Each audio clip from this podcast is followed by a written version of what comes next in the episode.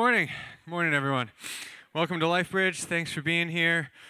Uh, yeah, so church is about more than just gathering together. Uh, we certainly do gather together and we love being together. Um, but one of the things that we find in church and in community, which we've been talking about throughout this campaign, is how we find purpose beyond ourselves.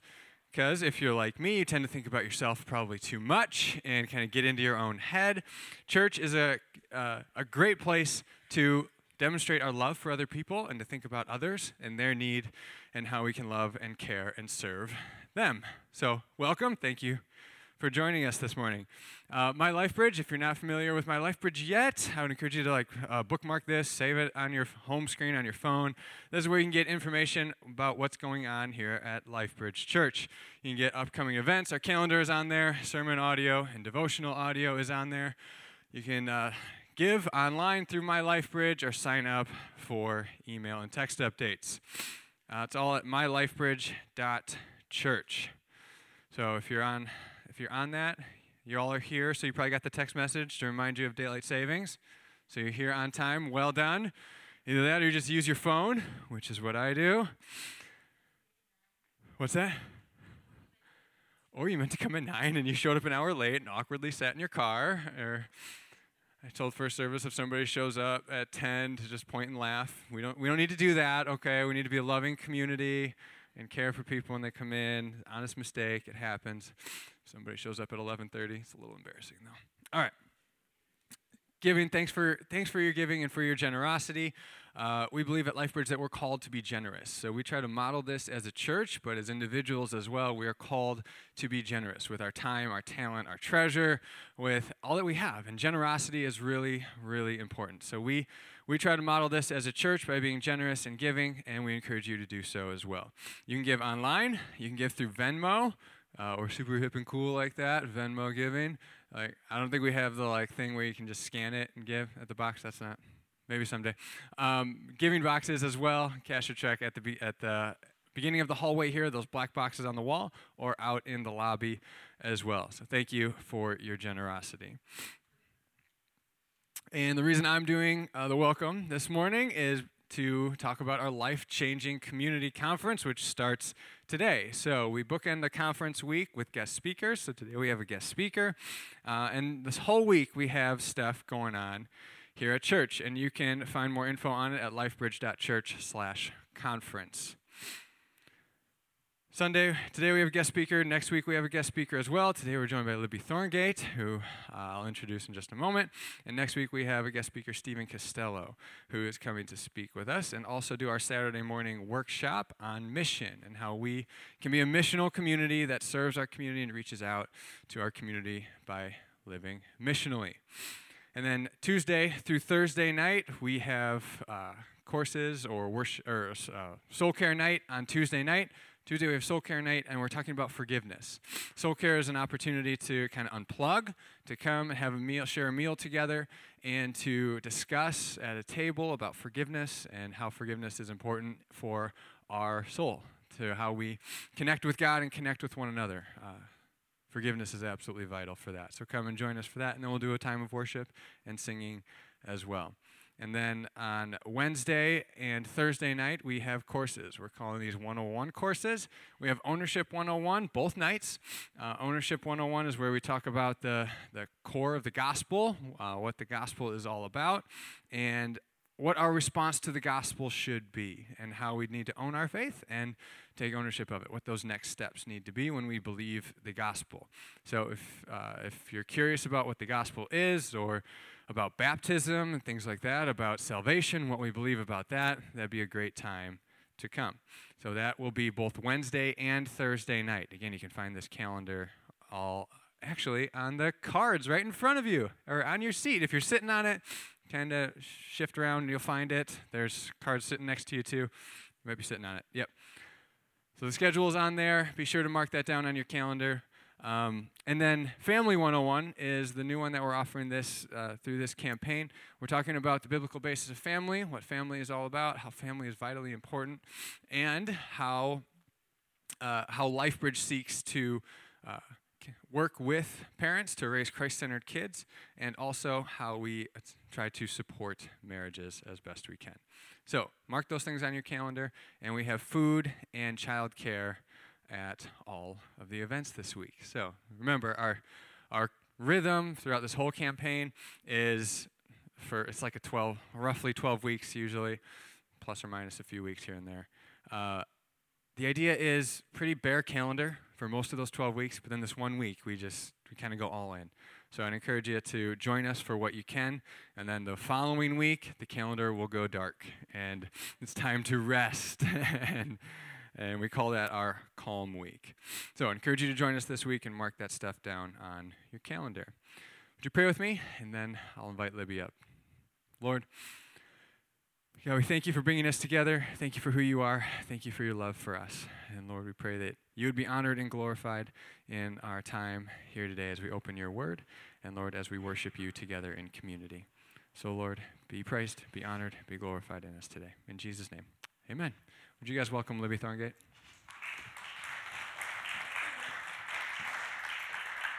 Hi, good morning. It's always such a gift to be in my hometown with, um, with this church, so thank you for welcoming me today. Um, I took a sabbatical in 2019 after spending 18 years in full time ministry and just needed a break because I just spent 18 years in full time ministry. And so I needed time to rest, I needed time to recover. And I also was trying to figure out what's, what's the next step? What does the next chapter look like? I'd spent my whole adult life in this one specific form of ministry. So, what, what was next for me? And um, it was a good time. But if you picture, when I say sabbatical, if you picture either like really quiet beach or a monastery somewhere, you know, a mountain retreat, nothing like that. I spent a lot of time with my dog. I read a lot of books, spent more time with my dog, read more books. Um, it was great. It was exactly what I needed. And one of the things I started doing was I started kind of playing with ideas of what might be next. So I was trying them on like outfits from the closet, you know, like um, this might, oh no, that's not gonna work, you know. And I had all kinds of ideas, like I love coffee, so maybe I'll be a barista, because that's totally a practical career for someone approaching 40. Or maybe I'll, uh, Maybe I'll learn how to farm. I just want to get my hands in the dirt, you know, and just see things grow. Yeah, I had a very romanticized idea of that. I knew these things weren't going to work, but it was fine. I was on sabbatical. I could play, you know. Uh, my sister said to me, I think you should go into politics. A terrible idea. My husband said to me, I can really see you as like some kind of kick butt executive. Like, executive of what? Executive of kicking butts. I don't know. It's fine. It's fine. And ultimately, you know, the Lord leads. Mostly, I just needed to rest. But one of the things, one of the outfits that I kept taking out and trying on again, you know, like maybe it's gonna work this time, was the idea of becoming trained to become a counselor. Because I've always loved walking with people and seeing them grow. It's the thing that I loved the most in my time in full time ministry. I was, you know, traveling the world, I was teaching, leading worship, but what I loved the most was just sitting down one on one and seeing somebody grow. And so I started learning everything I could. And quite frankly, it was more than just wanting to know what my career was going to be. I really had some stuff that I needed to recover from because those 18 years in full time ministry kind of put me through the wringer. So it wasn't just maybe this is something I can grow into, it was also really wanting to understand what I was experiencing myself as I processed that change. So I started learning everything I could about our minds and our brains and our bodies, the way they work together, the way God made us, you know. I was listening to podcasts, I was reading books, and one of the things that really stood out to me was the ways that our brains are actually interacting with each other. Isn't that interesting? And yet, like, I'm not being weird here, okay? Like, if I were to come in this, this morning and, like, just throw my things on the ground and, like, collapse on the front seat and sit there with my arms crossed, my head down, my hair over my face, and you were to say, Hey, Libby, how are you doing? And I were to say, Fine, you would all know I was not fine, right? Because the nonverbal communication that was going on was letting you know nothing's fine, fine's a lie, right? And so there's this way that we are interacting all the time. There's even, well, here's, here's I, I'm not going to try to explain like neurobiology because I don't get it, all right? I'm, you don't become an expert by listening to podcasts. But here's something interesting that I learned. Um, did you know that when you share a memory with somebody else, it actually changes how that memory is stored in your brain? So, when you have a memory, when you remember something, the same neurons fire as when the event actually happened. But let's say I tell you a story of a really difficult thing I've experienced. Really hard, really shameful. I tell you this story, maybe I've never told anyone before. And you look me in the eye, and rather than like, oh, I can't believe that, you don't recoil. You don't tell me, uh, uh, well, uh, everything happens for a reason. But instead, you, you hear me and you offer care and empathy.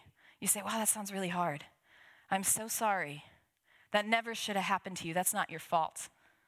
Now, the way that memory is stored in my brain includes the memory of you engaging with me with care and compassion and love. Isn't that crazy? So I was learning things like that and nerding out all over the place. And one of the things that kept coming up over and over again didn't startle me, it startled me in its simplicity. Because one of the things I kept hearing from, from psychologists and authors was the power of relationship. And even like these, these like just insanely smart people where I'd read a paragraph and have to put it down, you know, would say simple things like, the most healing power in someone's life is safe relationship. And it stunned me because here we've got we, we understand more about the, how the brain works than ever before. We have incredible technology, all these creative, integrative therapies that didn't exist before. And yet, the most healing thing is something that has always existed, something we've always had. That's crazy. I kept hearing it over and over again in different ways, kind of kept coming back to this same thing. We are wounded in relationship, but we're also healed in relationship. None of our pain or sorrow occurs in a vacuum, right? So it, it happens in relationship, and yet relationship always also carries this capacity for healing. And I was hearing this from Christians and non Christians alike. So I'm hearing non Christian genius psychologists say things like, you know, we, we don't exist in isolation. And I'm thinking to myself, that sounds super, super biblical. Like, there's this biological reality that really makes sense theologically too. It's almost like the it's almost like the Bible makes sense. It's almost like the guy who made my brain knows how this thing works. So, for instance, when when we look at uh, Romans chapter 12, it says, Rejoice with those who rejoice and weep with those who weep. That's not just Paul saying, Be polite, guys. Read the room, guys. Uh, but it's actually this really incredible healing reality when I enter into your grief or your joy. Or in the book of Hebrews, where we're told, do not forsake gathering together with one another. It's not the author of Hebrews saying, don't stop going to church like those other people, because then the devil's going to get you. But it's an exhortation for us to remain in those situations that are formative and transformative for our lives. It's really powerful.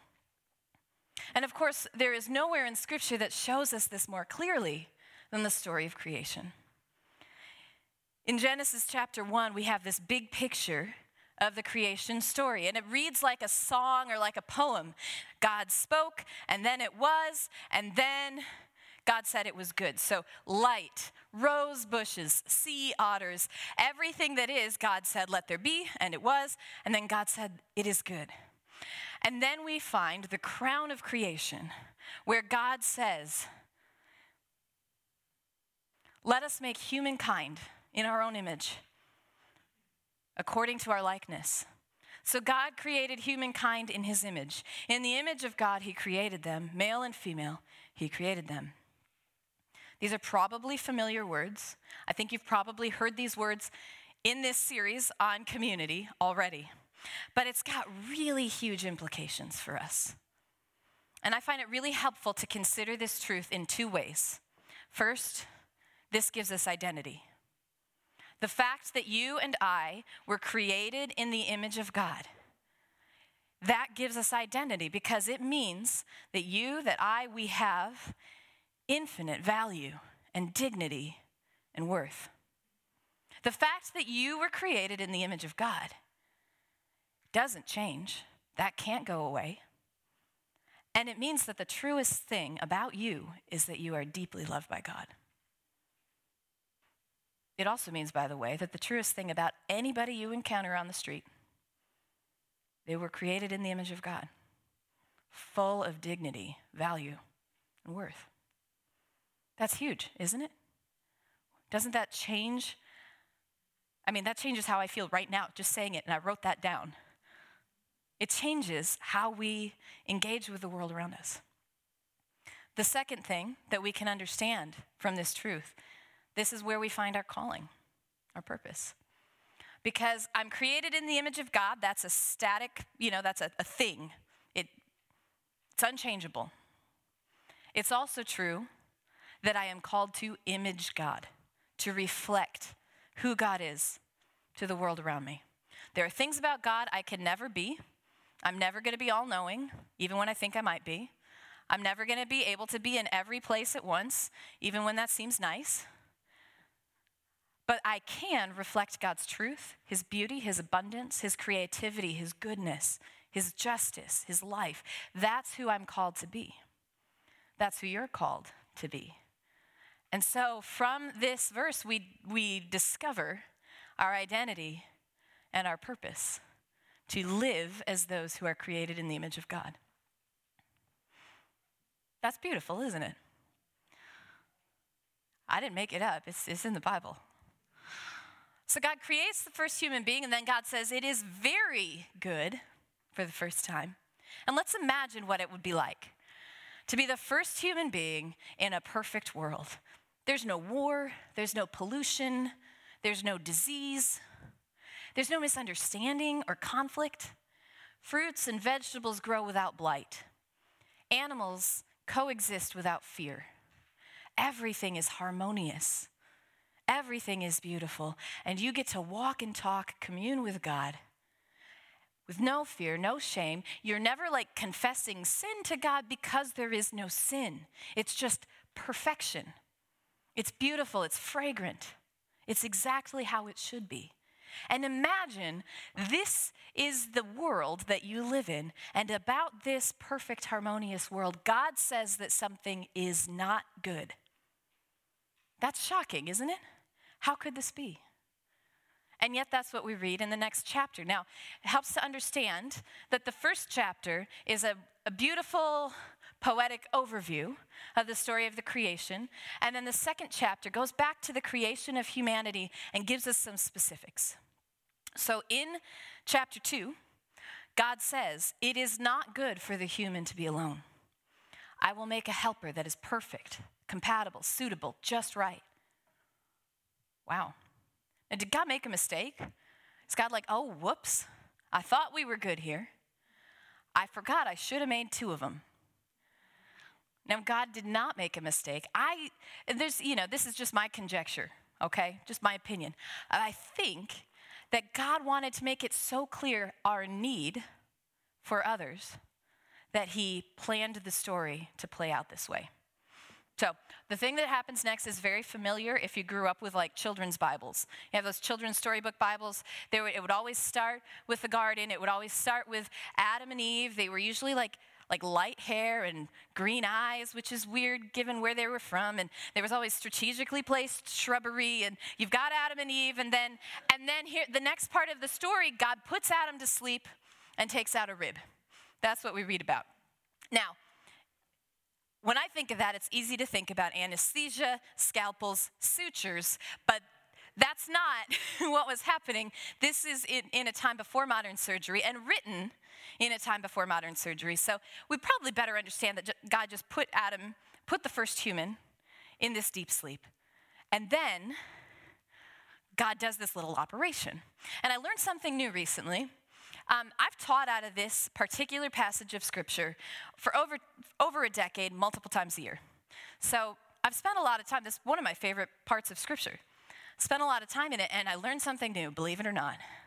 Uh, just a couple months ago, one of the pastors at my church was teaching from this passage and pointed out that the Hebrew word for rib would be better translated as side. Now, I'm as you have maybe picked up on, I'm kind of a nerd. So I thought, oh, I want to read more about that. So I don't know anything or very little about ancient Hebrew. I'm not an expert in that any more than I'm an expert in psychology, okay? So I like to learn from the experts anything I can, but I don't want to pass myself off as an expert. So I just learned from smarter people. And here's what I discovered that the Hebrew word uh, is only used about anatomy this time in the Old Testament. And that the rest of the Old Testament, when this word is used, it's most often used as an architectural term and always when there are pairs of things. So, for instance, it's used when there is the north side of the altar and the south side, the east side of the tabernacle and the west side. It's used about twin doors, like, like those ones right there, when there's a matched set, two sides. Now, that's, that's a little bit different than a rib, isn't it? And why does this matter? It matters for a lot of reasons, but the reason that I think we should focus on goes far beyond just marriage, gender, all of that. Now, people have taught from this passage about godly marriage for a long time for good reason. Really good principles. But there's also something that is far more fundamental, far more essential that we need to understand, and it's this we were not made to be alone. If you consider this this picture of a human being that gets split into a matched set, split into two pairs. There's something about that, right? There's something about how we were made, our need for connection, our need for relationship. And it's not just about romantic partnership, it goes so much deeper than that. God did not make anyone to be alone, it is not good for any of us to be alone. And we got to understand that because I think it's easy for us to think about relationship as something we can opt in and out of. You know, like I'd rather stay home tonight. Oh, there's a Super Bowl party, so that's that's when I'm going to opt in. You know, or I opt in when I re- might really need something. And I don't like to think of myself as a person with needs, because if I have needs, that means I'm needy, and I don't like the sound of that. If I have needs, it means my needs might not get met.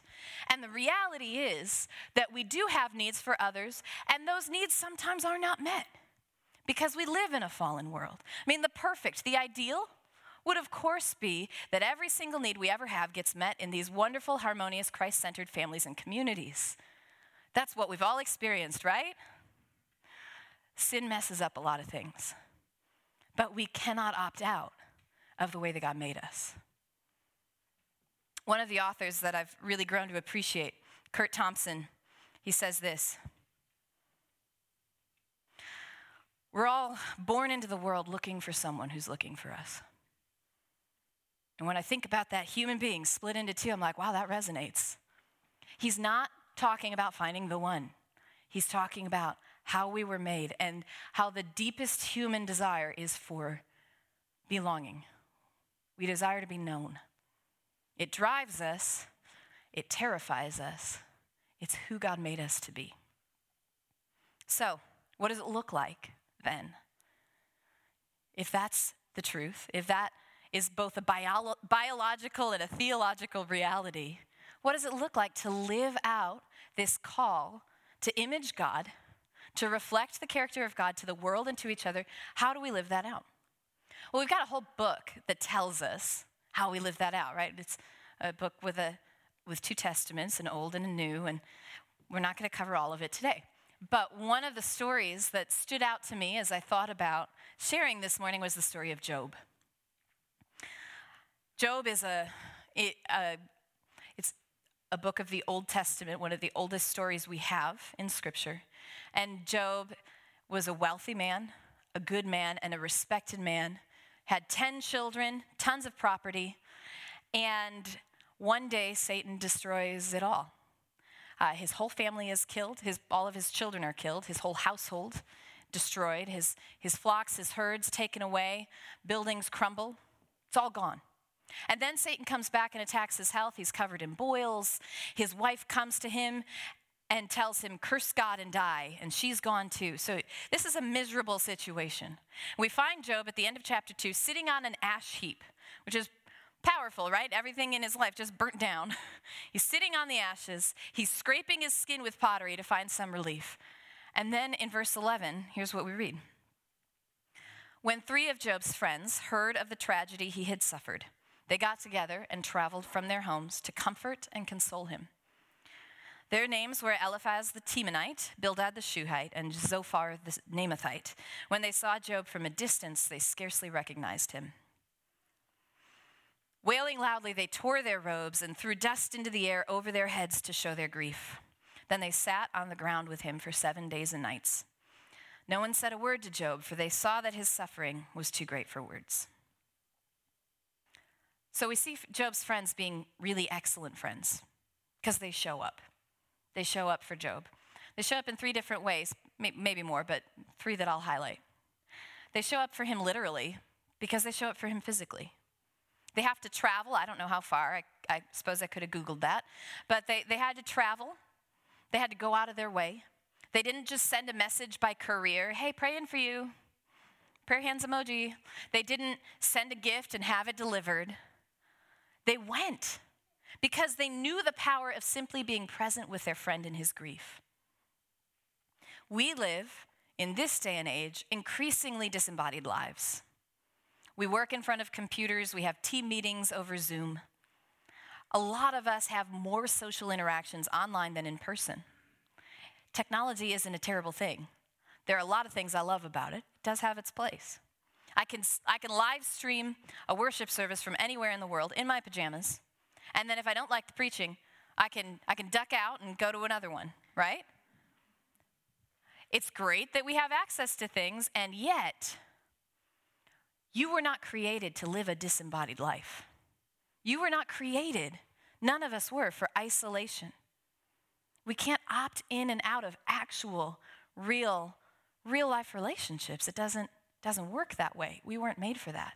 We weren't made to be aware of every tragedy everywhere in the world all the time and carry that in our hearts and minds. It's too much for us. And when that happens, we can become so overcome. We can feel so helpless that we're paralyzed. We're paralyzed even from taking action to meet the needs of our own communities. We weren't made to live disembodied lives, we were created for relationship.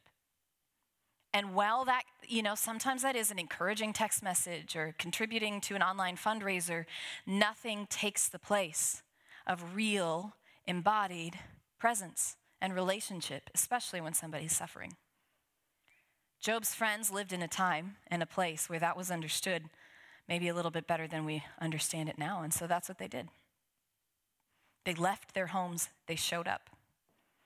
They also offered engaged presence, emotional presence. They show up and they wail loudly.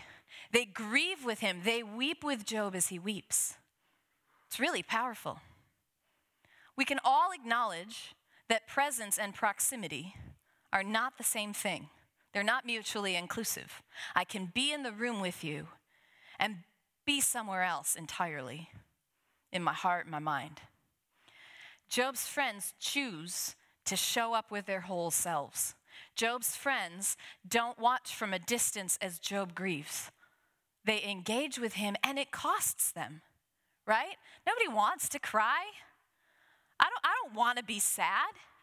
And yet they, they sacrifice their own, you know, internal calm to be willing to offer real healing presence to Job. And they weep together.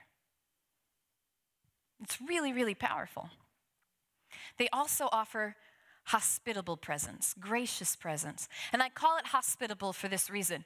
They don't take up all the space with their own agenda of how to help Job. They sit and they wait. They're silent for a whole week. Can you imagine? They just sit in silence with Job. They don't tell him how he should feel. It would be easy, I think, to respond with, like, well, Job, um, I, have you tried this remedy for your skin issue? Hey, Job, I've got this book on marriage that maybe would help you and your wife. Hey, Job, I know a guy who can help you rebuild. Would you like me to call him? I'm not saying it. Probably all of us in this room are pretty good at showing up with the practicals. And that's a good thing.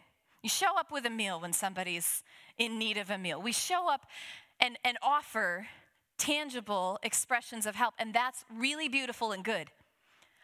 But we can be uncomfortable when there's nothing we can do. We aren't always okay with offering only ourselves because only ourselves doesn't seem like enough. But here, Job's friends recognize we can't fix this. We can't bring your kids back. We can't turn this around. But we can give you the one thing that maybe you need the most. We can demonstrate to you by our physical presence that you are not alone, that you are not abandoned.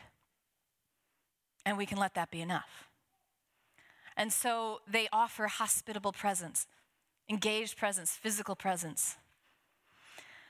Now, if you know the story, you know that it doesn't stay that way. And after a whole week of silence, Job finally speaks up. He, he gives voice to his bitterness of soul and his grief. And he goes on for a whole chapter, essentially saying one thing it would have been better if I'd never been born. Now, is that factually true? I, you know. It's an uncomfortable thing when people voice the kinds of questions that hardship bring to the surface. That's a tough place to be in. Can we give that kind of space? And here's the thing God's not afraid of that. When you read the Psalms, it's full of lament, it's full of, why God? And when I cry out, why God? God's not up there trembling like, oh, why? Uh, maybe, maybe I don't have it all together. Libby doesn't think I do. God's really secure. We, we, can't, we can't throw off his confidence by our questions. It's not God who has a hard time with them, it's us. Because nuance and complexity is a lot messier than black and white certainty. So Job's friends get real uncomfortable, and for the next several chapters, they argue with him about why he's going through hardship. And they essentially say, You probably sinned and did something to deserve this. Maybe you didn't know you sinned, but I'll bet you sinned. And it's pretty arrogant if you think that you don't deserve the kind of suffering you're experiencing. And this argument goes back and forth for so long that eventually Job just calls them miserable comforters. Have you ever experienced miserable comfort? It's possible I've been a miserable comfort before, comforter before. Now, what should they have done? Should they have just been silent for seven days, heard, heard Job say, It would have been better if I'd never been born, and then say, Well, see you later? Because that'd be real weird. What would it look like for us to show up and offer presence in a way that does bring healing and life that can look like Jesus? I have three guiding principles for us that I, I think can help us do that in a way that helps instead of hurts. And the first one is this What if we were to show up with curiosity over certainty? Now, we can be certain about a lot of things. I can be certain about the goodness of God. I can be certain about the reality of Jesus. But what Job's friends do is really what we do a lot as Christians. They offer pat answers. They were saying something not that different from when we say, well, everything happens for a reason. Well, God works it all together for good. Well, you've got a really good testimony being built right now. That's not untrue. But sometimes we hurt more than we help when we can't pause and be curious about what's going on in someone's heart. And also be curious about what it stirs up in my own to see they're hurting. Lots of uncomfortable questions come to the surface when we see this kind of hardship. Can we have curiosity rather than black and white certainty? You see, all of us are still right in the middle of our stories. And we like to get all the way to the end where there's a happy ending and it's tied up with a bow. And we know that it's true that in the end, Jesus makes all things new because we're not there yet. And most of life is lived in the tension and the in betweens and messiness and complexity. Can we sit with that for others? Can we sit with that for ourselves? If we do, we can offer greater care, especially when people are hurting. So, curiosity over certainty, compassion over contempt. What would it look like to have compassion for our humanity? to have compassion for our weaknesses, our own and those of others? What would it look like to even look at those places of failure, even look at those places of sin, and still have compassion for the person God has made? What would it look like to, to receive that ourselves? Because I don't know about you, the person who has the most contempt for me most days is me. And so I often need to see the mercy and kindness and patience of Jesus in the face of a friend. How do we show up for others with that kind of compassion? And to offer this kind of healing presence will require courage. It takes courage to show up at all. It takes courage to enter into messy, messy circumstances. It takes courage to allow for really tough questions without having to have a pat answer.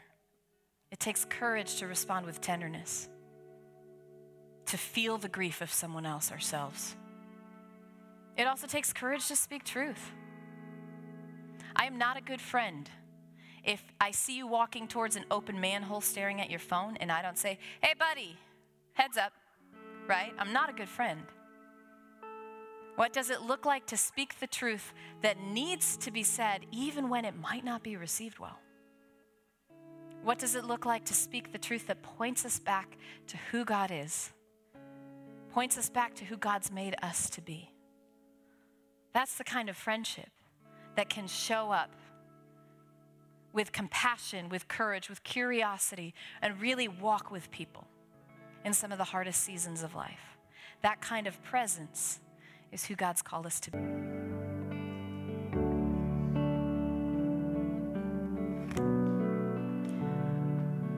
We make that prayer Christ be all around me, knowing that Christ has drawn near, that Christ is here with us, that the greatest example of, of offering presence we can find is Christ coming, taking on human form living among us, being with us. What would it look like this morning to welcome that presence in a deeper way? There is no part of our lives that Jesus draws back from. There is no burden we carry that is too much for him. What does it look like to welcome him in to those spaces that we might want to keep hidden?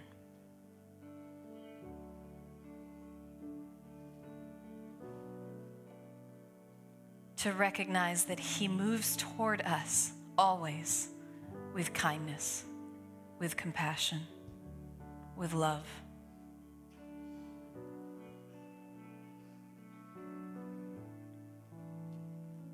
What would it look like to allow others to image Christ to us in that way? To allow others to move toward us, even to those darker parts of our stories, those heavier burdens that we carry, to allow others to move towards us and image the kindness, the compassion, and the care of Jesus. How can we welcome that? How can we show that to others? It will always have to begin by welcoming the presence of Jesus, by recognizing He draws near. He does not pull back, but draws near. Christ, you are with us. You have not forgotten us.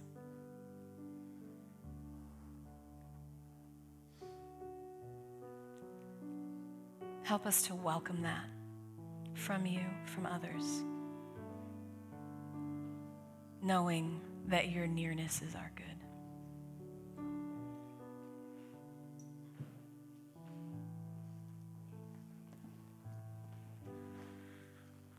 We're going to go into a time of communion now and share communion together.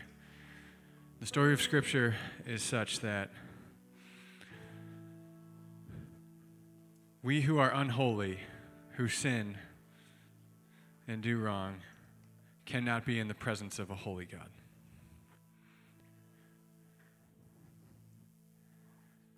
For those who enter into the presence of a holy God and are unholy, that means death. but because of the work of Jesus Christ on the cross. He has taken our unrighteousness, our unholiness upon himself and died in our place. So that when our faith and trust is in him for our salvation, we can then be in the presence of God. That it wasn't that we could just be good enough to be made right. No. Jesus died in our place so that we could be made holy his righteousness could be given to us by faith in him, so that we can dwell in the presence of God forever. So that our future, when we have our faith and trust in Jesus, our future is dwelling in the presence of God in the new creation for all eternity.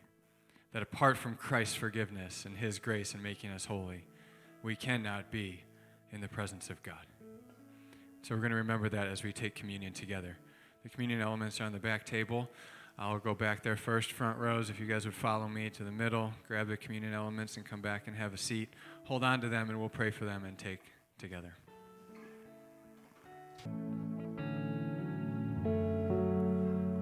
Would you pray with me first for the cup? Lord, we thank you for your blood that was shed for us. Lord, your blood that cleanses us from all unrighteousness. Lord, that you have washed us. You have made us clean and holy before you. Jesus, because you have died in our place.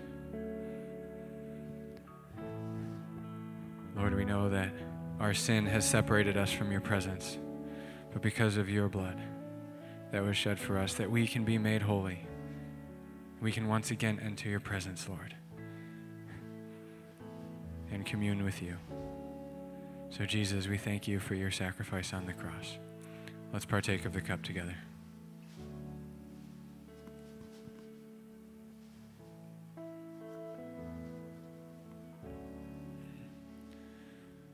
You pray with me for the bread now? Lord Jesus, we thank you for coming to earth, being made man for showing us who God is, for teaching us who God is, for showing us what a holy life looks like, showing us how to live, teaching us truth. Thank you for being God in flesh for us. Lord, we thank you for bearing our sin in your flesh, for dying on the cross for us, taking the pain, the punishment that we deserved. Lord, you were holy, we are unholy. You are righteous and we are unrighteous, and yet you died in our place for us. There's no greater love than that. And so, Lord, as we hold this bread in our hand, we're reminded of your body that was broken for us, the pain that you endured for us, that you have entered into our space. Lord, you came to earth, you suffered, you grieved, you felt the pain that we feel, and you died in our place so that we might go free. We thank you as we partake of the bread together. Let's partake.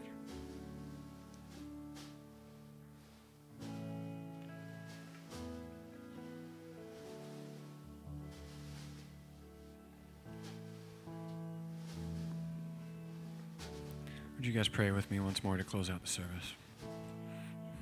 Father God,